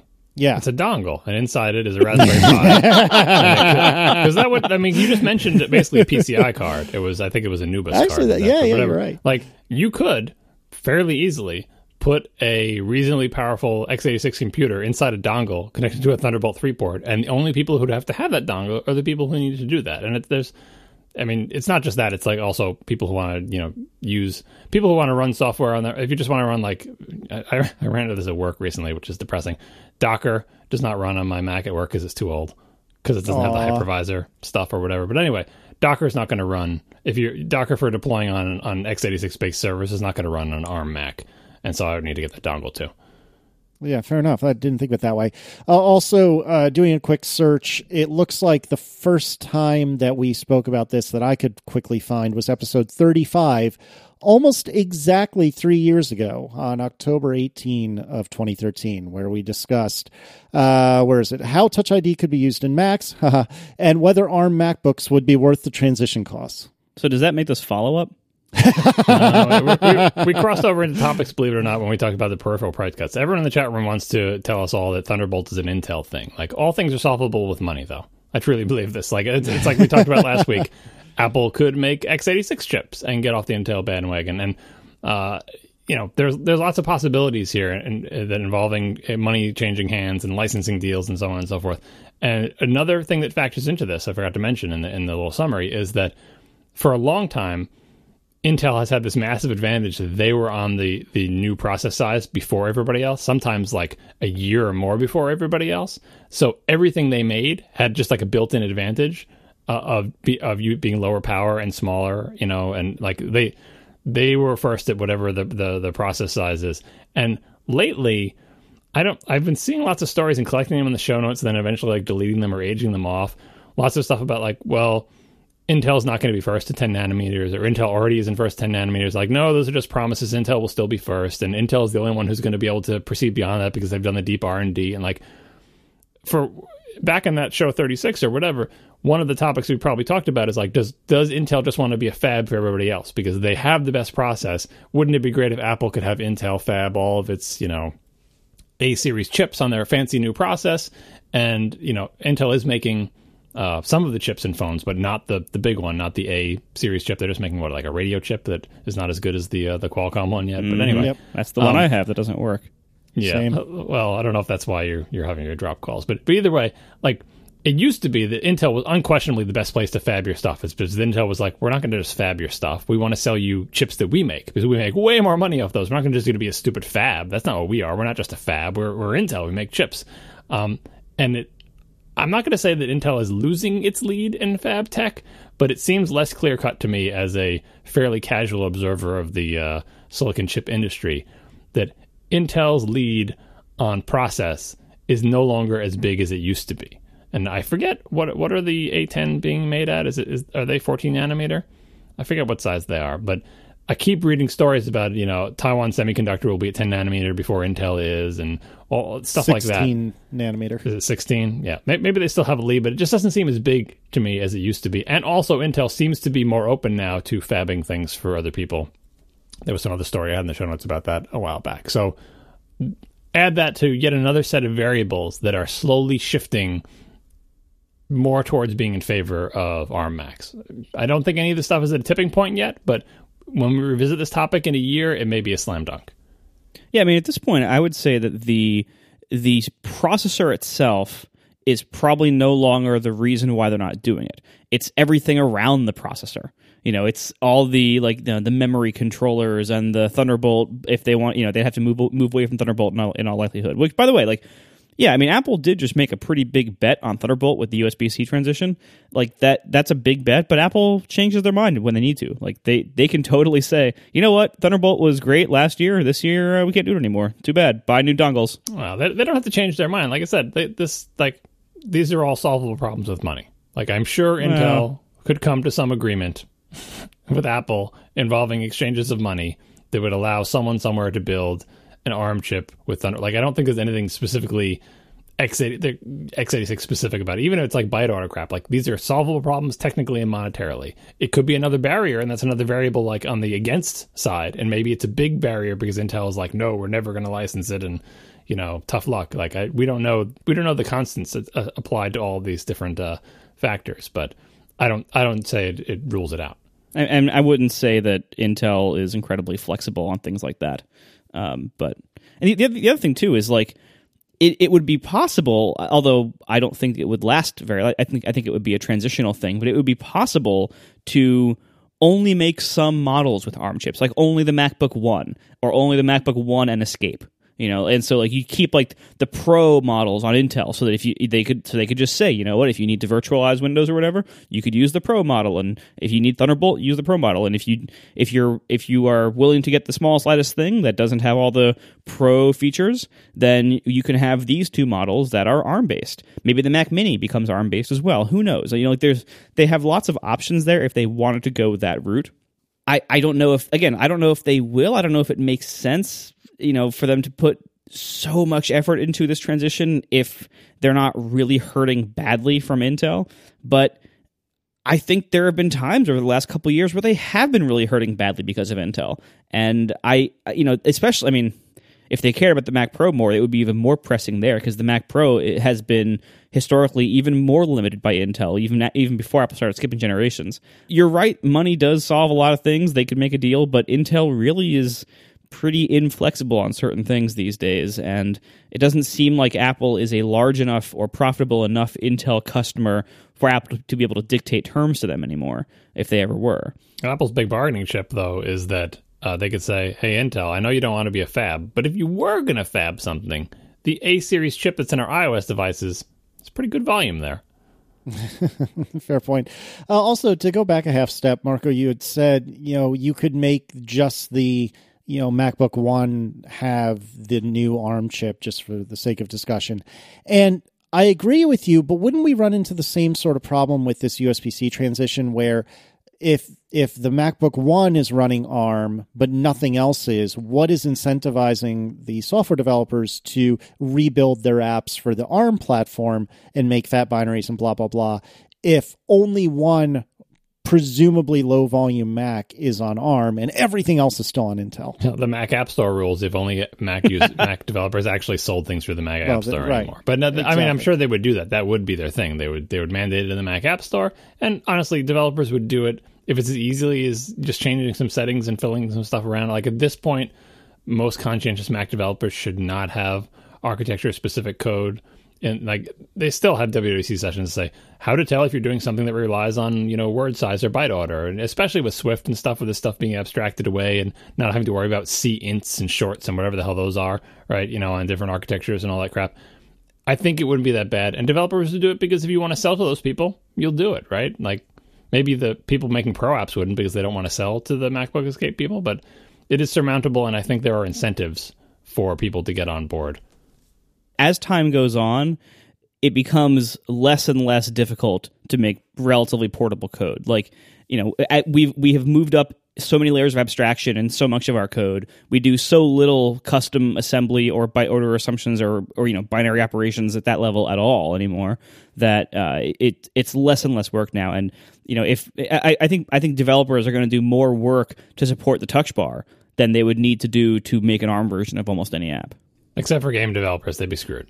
What gets delivered to the App Store? Because I, um, I haven't looked at this in a while, but doesn't Swift compile to its own intermediate language, then gets compiled to like an LLVM intermediate language? Is that what gets pushed to the App Store, and then that's what Bitcode is all about? I, I think you're mixing Bitcode, Bitcode up with the SIL stuff, which is a whole different thing. I think but you're right. Yeah, I think Bit, you're right. I forget what the, the Bitcode policy is. Do you remember, Marco? Uh, Bitcode is required on the watch, I believe. I think it's optional for iPhones still, and I don't I don't know if the Mac App Store may it rest in peace uh, even supports it. Uh, I I don't know. Uh, anyway, but Bitcode, uh, a number of people have have looked at it and basically determined that Bitcode is probably not a very good way to just automatically generate like a whole ARM thing because Bitcode I think is is too low level. It's it's beneath the compiled level, and so basically like assumptions about byte order and stuff would would not translate automatically. Gotcha. Okay, but you see where I'm driving at, though. I wasn't sure if this could solve that problem for you. I, am pretty sure Bitcode is not the answer to like an automatic ARM build of everything in the store. If it doesn't yeah, what was it was it mostly I, I used to know this about bitcode but not writing these OS X reviews for a long time lets you forget all these things. I don't remember the details but like apple's motivation for doing it was it so they have more flexibility with like fiddling with instructions from one generation to the next of like the s1 chip or the s2 and so on and so forth that because you're not delivering machine code that they just run as is they have some flexibility if they change an instruction or remove an instruction and replace it with another one that's slightly different that they can do the final final machine code generation uh, business anyway uh, developers were all antsy about it, and who knows how long it will be a thing. But on the watch, that's the one I was thinking on the watch. Like it is a thing and has been from day one, right? Everything for the watch is delivered as bitcode, which gives Apple more flexibility with hardware design than they would have if everyone was shipping just binaries that are run as is. Yeah, I thought that the the pitched reason for bitcode was that this way, as a user, you would only download the version of the binary that's built for your platform rather than having to get uh, to kind of building on what you were saying, rather rather than having to get the A6 version, A7 version, A8 version, or what have you. It, you would just have the version of the app built against the processor that you have. Yeah, and thus it would be a smaller download. That's true too. Although, like with with binary, you know, in most cases, as most of Marco's apps prove, because he doesn't like to include graphics because he uses PaintCode for everything. The size of your application is not determined by the size of your code these days. Like your sure. icons are bigger than your than a lot of your code, right? I will say that a lot of apps involve a large quantity of advertising and tracking SDKs, and those can actually add a non-trivial amount of binary size. I mean, and a lot of their sizes assets as well. But yeah, a lot of those can get pretty sizable and make the binary pretty ridiculous. Yeah, the Swift standard library, I think, which I think still has to ship with the applications because they haven't worked out the ABI compatibility yet. That's true. Is another another big thing that's in there, but for you know for applications of appreciable size, when you're thinking of things like you know a one gigabyte game, that's not code. That's all. That's all assets. We are sponsored tonight by Betterment, investing made better. Go to betterment.com slash ATP to learn more. Betterment has changed the industry by making investing easier and making it available at a lower cost to people like you. Betterment manages your investments with the same strategies that financial advisors use with clients who have millions of dollars. Betterment has been all over the press, uh, outlets such as the Wall Street Journal, Bloomberg, and TechCrunch. They are the largest independent automated investing service out there, managing more than $5.5 billion for over 180,000 customers as of this September. The financial services industry has embraced technology and innovation through the creation of automated investing. This means that you get to keep more of your money with fees that are a fraction of what you could pay for traditional financial services. And whenever there's excess cash, like from dividends, every dollar is automatically reinvested, so it's all put back to work for you, and your portfolio is automatically rebalanced as necessary. Investing involves risk. Right now, you can get up to six months of no fees. To learn more, visit betterment.com slash ATP. That's betterment.com slash ATP. Betterment, investing made better. There's been a couple of calls for a terrifying strategy from the past to come back. John, should there be Mac clones again? This is a, a, was mentioned last show as a measure of exactly how deep the dissatisfaction in some quarters was about the the, the new MacBook Pros. They're saying, look, if you're not going to make the Pro Mac that I want to make, how about letting other people make Mac hardware? That way, Apple, you don't have to worry about it anymore. Someone else will address my needs and everyone will be happy. Isn't that great? Mac cloning. Was done. We did it once before. We can do it again. Just license the Mac operating system, and I will gladly buy from some other company that actually cares about my needs and will make me the big honking computer that I want. Um, and we've been down this road before uh, in the past. For most of Apple's history with the Mac, people have been clamoring for them to clone it because that was IBM's half accidental strategy. IBM and Intel and Windows, like that whole big mess.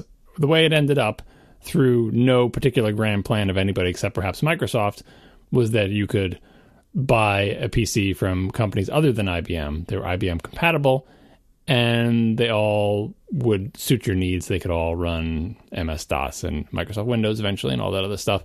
And so the hardware vendors would compete with each other and have their own little race to the bottom until they all went out of business except for Dell and Lenovo. And anyway, blah, blah, blah. Um, everyone was saying during the go-go uh, late 80s early 90s hey apple ibm microsoft whoever are eating your lunch because they let anybody make hardware and they have competition and capitalism and yay 80s Um, you should license your operating system. And Apple said, no, we're not going to license our operating system. And every time Apple did something that someone didn't like, it would say, see, if you just license your operating system, you'd be doing much better.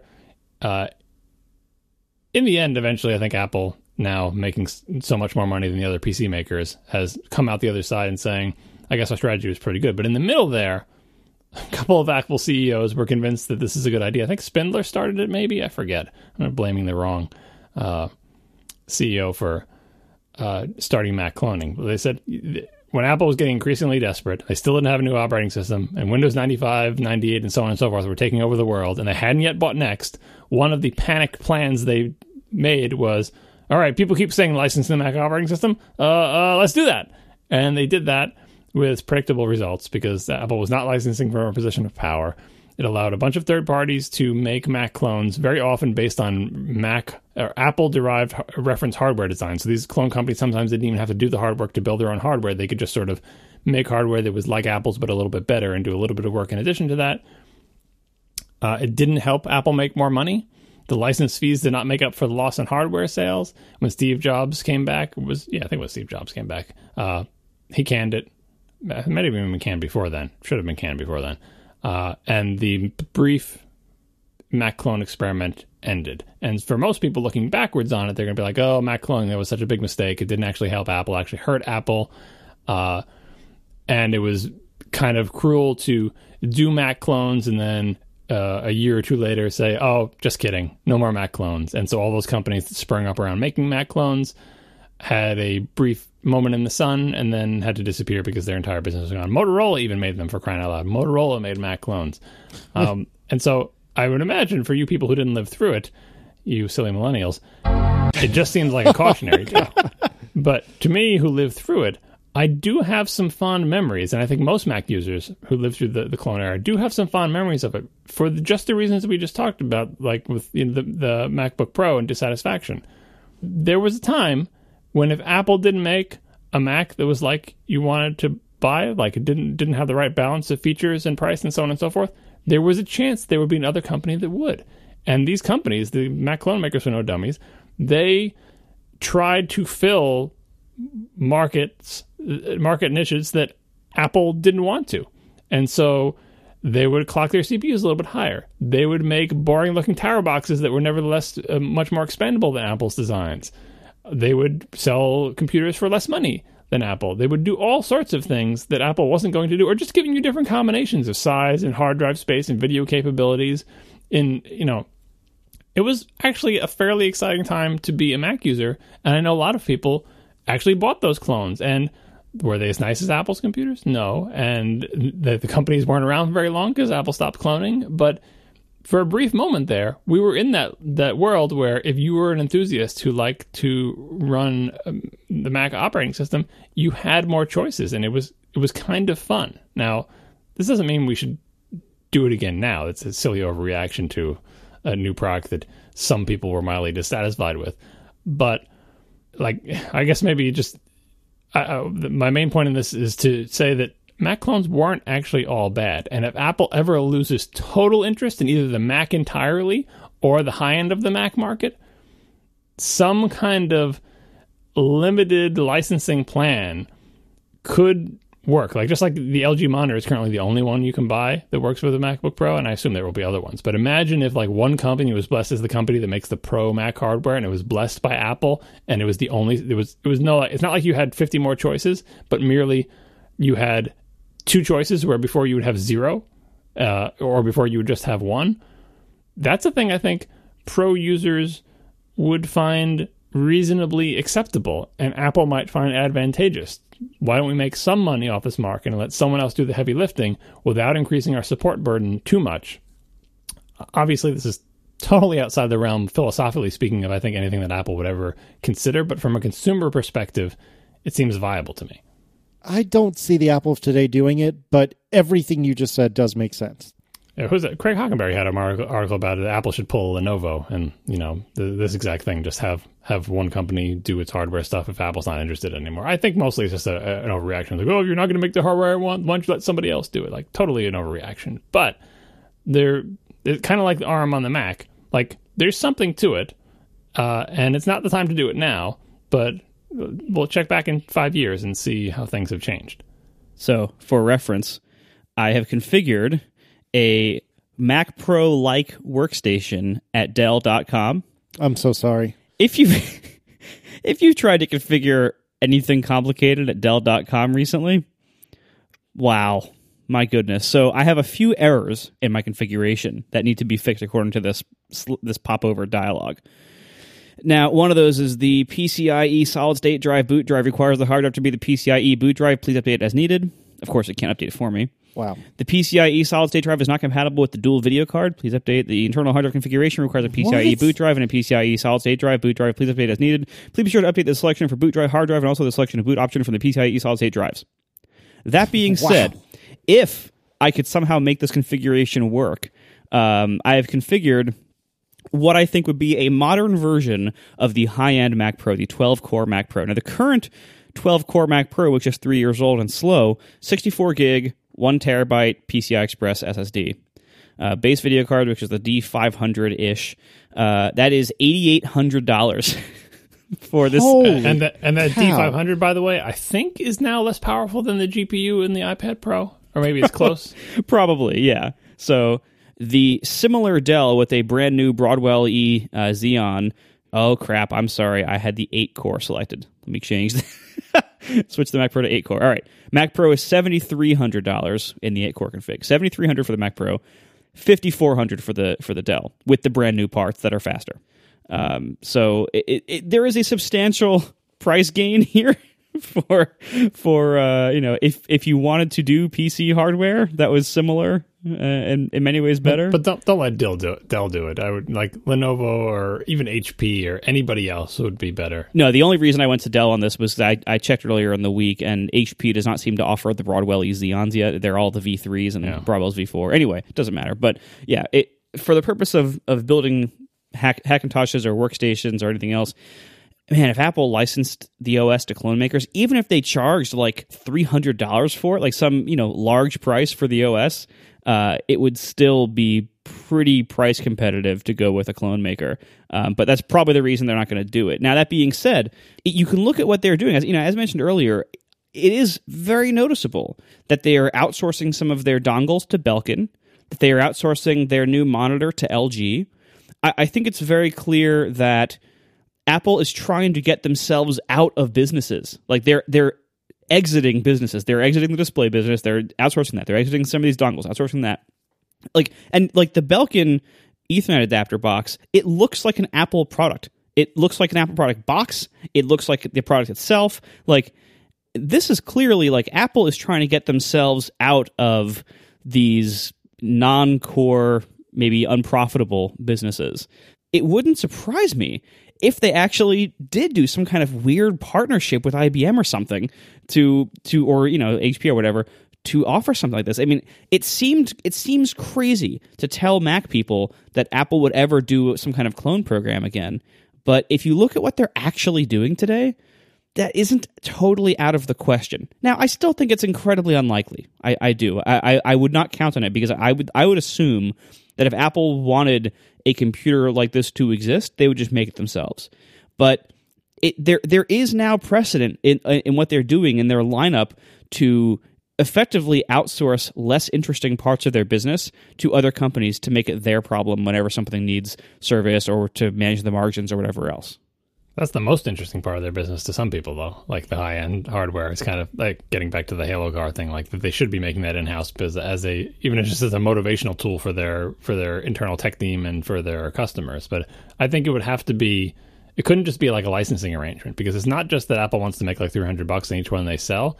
Uh, there's a support burden to every new model that's out there that they have to support with the OS and everything. So I think it would have to be more of a partial ownership profit sharing type thing, which would probably mean that these machines would not be like the Mac clones. They wouldn't be less expensive for the same hardware. Like they would be just as expensive as if Apple made it.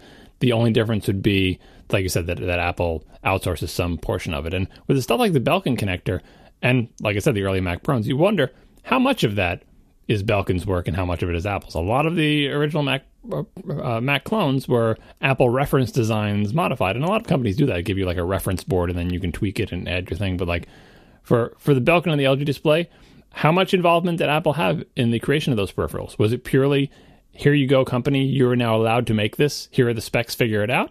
Or did Apple cooperate with them very closely? Surely for the software integration for the LG screen, they had to do something. Was there any cooperation at the hardware level? Like, you don't really know what goes on in these relationships. But as I said before, like monetary deals could be worked out. And I would hope the Apple of today, bargaining from a position of strength and not from a position of Michael Spindler, would make the arrangement so that it is very profitable to Apple and that the company that they're partnering with just feel itself lucky to even be allowed to work with Apple because Apple is so awesome and that Apple would come out ahead on it financially while removing whatever burdens they feel are put on them. I think, by the way, for the high end, it's totally the wrong move because Apple should totally be doing the high end in house because you know, we've discussed this. I think we mostly discussed it in Slack, but I, all I'm just doing is reiterating my Halo car thing in seven different ways to get people to understand how this works and having them complain to me. Uh, even Casey was like, I don't buy my car because there's a high end car from the same maker. I don't know. I don't want to have the discussion again, but we'll, we'll, we'll, we'll go That's along, what I but, sound like?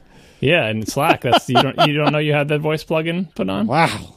Yeah. That's, Yikes. that's unfortunate. Wow. All right. I think that's it for this week.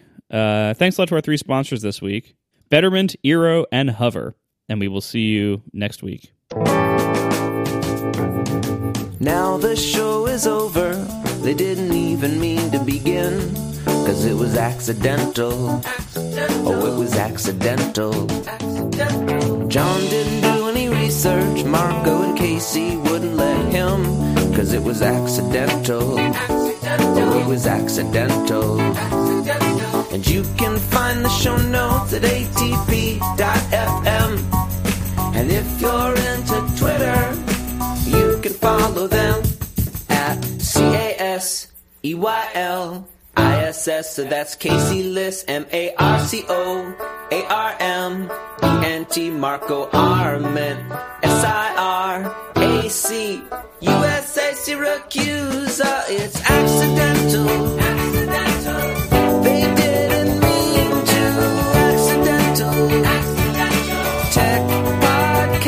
So long. Sorry for the people waiting for Surface Studio and Switch. I think we have exact uh, actually exhausted all of the uh, follow up and tangential topics related to the MacBook Pro announcement now, and, and I'm not going to take all the blame for this because people keep sending us feedback about it.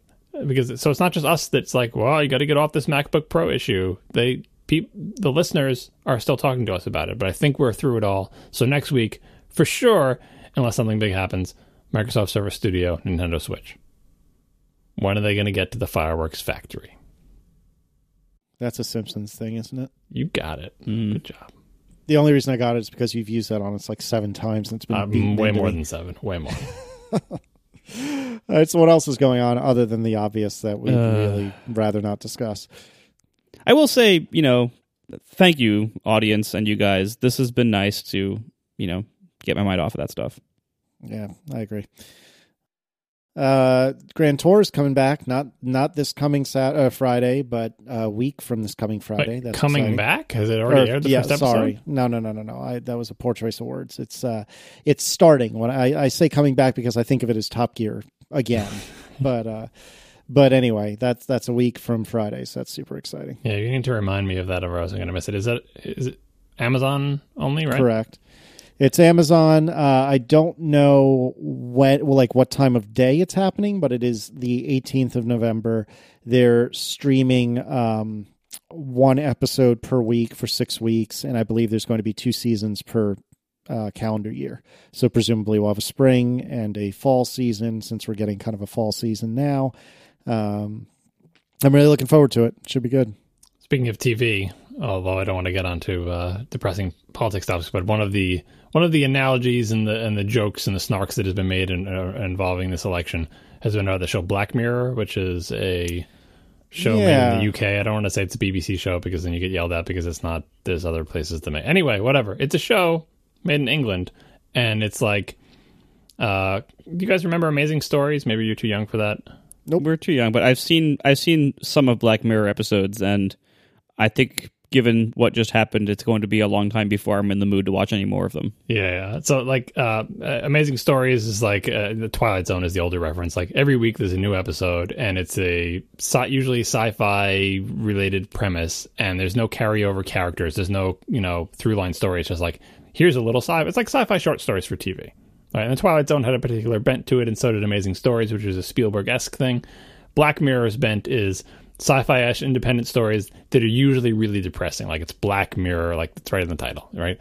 Um, and so, like Marco said, maybe you're not in the mood to watch them right now. And Black Mirror, me personally, I find it a little bit silly and overblown because I've seen all these same ideas and stories before, and they take them to the nth degree, and it just gets a little bit ridiculous. But sometimes there's fun ones. Whatever. I'm not as big a fan as other people are, but on the specific topic, this current season of Black Mirror, season three, that they come out all at once, not like the uh, the Grand Tourbus. They're not, you know, they make them ahead of time, um, and it's a scripted show, more scripted than. anyway, whatever. Um, there is one episode of this season of Black Mirror, this third season of Black Mirror, which is like all the previous seasons, just a grim, terrible slog of overblown sci-fi. But there's one episode that I think actually I watched it and I felt good after watching it. I'm not going to say it's happy, and you can judge for yourself whether it is like, you know, the feel good story of the century, but I think it would be safe for people to watch even if you're feeling bad. And that episode is San Junipero, which I was my favorite episode of Black Mirror ever, which probably means that I just don't like Black Mirror because it is the least Black Mirror of any Black Mirror episode. But I would encourage you if you're looking for a sci-fi short story on TV and don't want to be super depressed, Black Mirror season 3 San Junipero, which is episode wait 7 seconds for the chat room to look it up for me. Episode number Four. episode number 4. Casey beat them to it because he's listening to me in real time cheating. and there's the chat room. And so, uh, what, what was the summary of this episode? No, I'm not no, tell you without- anything no, about it. You're not supposed to know anything about Black Mirror episodes. You just start watching them. So nothing. You don't want to tell us anything. No, you can't. Okay, no, it okay. ruins it. No, no spoilers for Oh, Black Mirror. My goodness, I did, my uh, my mistake. So uh, I forget who it was. Shoot, it was one of the New York City based developers, and I'm drawing a blank which one it was. Um, it might have been Bryan Irace had uh, guilted me into watching um, one of the episodes of Black Mirror, and the one that I watched. This was a couple of years ago now. Was about the British Prime Minister being Mm, black. Episode one. That's the fir- first Oh, episode. yeah, that's. I had no desire to ever That- go back. That None. sets a tone. That sets a tone for the show that is the appropriate tone for the show, basically. Yeah, see, that- except for uh, San Junipero. I'm not saying it's a bad show. I'm just saying yeah, I s- watched that and I was like, this is not for me. No, thank you. Did you. you watch all of season three yet, Marco, or no? No, I've I've I don't think I've even, I'm even all the way through season two. I think we watched all of season one at least. Well, it's a good thing. Like you can skip to any episode at any time because there is Yeah. no through line, so Yeah, you yeah. can just pick one out. But I, some of the season three episodes are just so grim. Like it just it's it's almost a parody of itself at this point. Um, but San Junipero, thumbs up. No, that's like it's it's the kind of show like it's so it's such a downer and it's so dark uh, that you you if you have anything bad or stressful going on in your life, it's not a good show to watch. And so I have had not a ton of opportunities where I really wanted to watch shows like that recently, and that's not going to change in the next few weeks. That's for sure. Like I said, try try this episode. It is not. Uh, you know, I, I think you will watch it and not curse my name after you watch it. I think it will make you feel better. A high bar. Okay, That's right. I think you will feel you will improve your mood, right? okay, I will- I will give I will Uh, and- maybe and give it a, part of the reason part of the reason it improves your mood is like the context because like wait this is a black mirror episode it should be terrible and grim and it's not i feel awesome about it it's like you expect the worst and then you get this thing that is like it like it like redeems the rest of black mirror briefly Who would have thought that this episode would end with a recommendation of an uplifting Black Mirror episode? yeah i, I was as surprised as anyone i got to the end I, I even went to the internet to say maybe it's not actually uplifting and i'm reading it wrong and so you go on the internet and people are like no actually it's super dark here's the ending but the creators of the show were like no it's actually uplifting just accept it Yeah, no. I mean, I I wouldn't be opposed to watching an uplifting one, but uh, the after having watched the very first episode, like I said, I decided it was not for me. Not to say it's not for you or anyone else. It just it wasn't for me. I have enough to be depressed about. Well, depressed. uh, Poor choice of words. I have enough to be sad about. I don't need to be sad while I'm watching television as well. Yeah, that's why Tiff and I, for our current like casual series. We just restarted The Office tonight. It's like this. We just need something that's not like even Parks and Rec is too political now. It's like, oh god, I can't even do that yet. Just need something light that is just not going to add to anything bad. You should watch uh, some Miyazaki movies, which you've probably never seen any of because That's you've true. never seen anything. That's correct. Yep. Have you know me still well. not shown Adam? You should be showing Adam Totoro by this point. This, I feel like you're neglecting your your duties as a parent. Yeah, I still don't know what Totoro. that is. Just you'll find it. Just find it and show it to Adam, and the whole family can watch it together, and you'll be happy. Yeah, I downloaded uh, Millennium whatever whatever when it was um, when it was available. That's not a Miyazaki YouTube. movie, but close. Whatever. It's all it's all the same, John. It's all the same. Yeah, right. Um, Can we just start calling So- them Siracusa movies? yeah, that's fine. That works for me. So I downloaded that Siracusa movie, the Millennium whatever, Millennial whatever, uh, Actress? Millennium Millennium actress, which is probably Millennial actress. I don't even know. Millennium Falcon. That's that's She's not that's a the one- millennial. She was not born Falcon. from that- '82. oh my bad. Is that the one with the wings that are like in the X shape? Is that right? Mm, yes, the Y wing. The sick thing is, we're going to get so many emails from people thinking that we're serious when we're deliberately trolling John. Anyway, um, point is, I downloaded that, but like forever ago when you and Merlin talked about it, uh, and I still haven't watched it yet, so I need to get on that. You mean you watched it legally on YouTube when it was legally available on YouTube? Yes, exactly. with commercials. With commercials.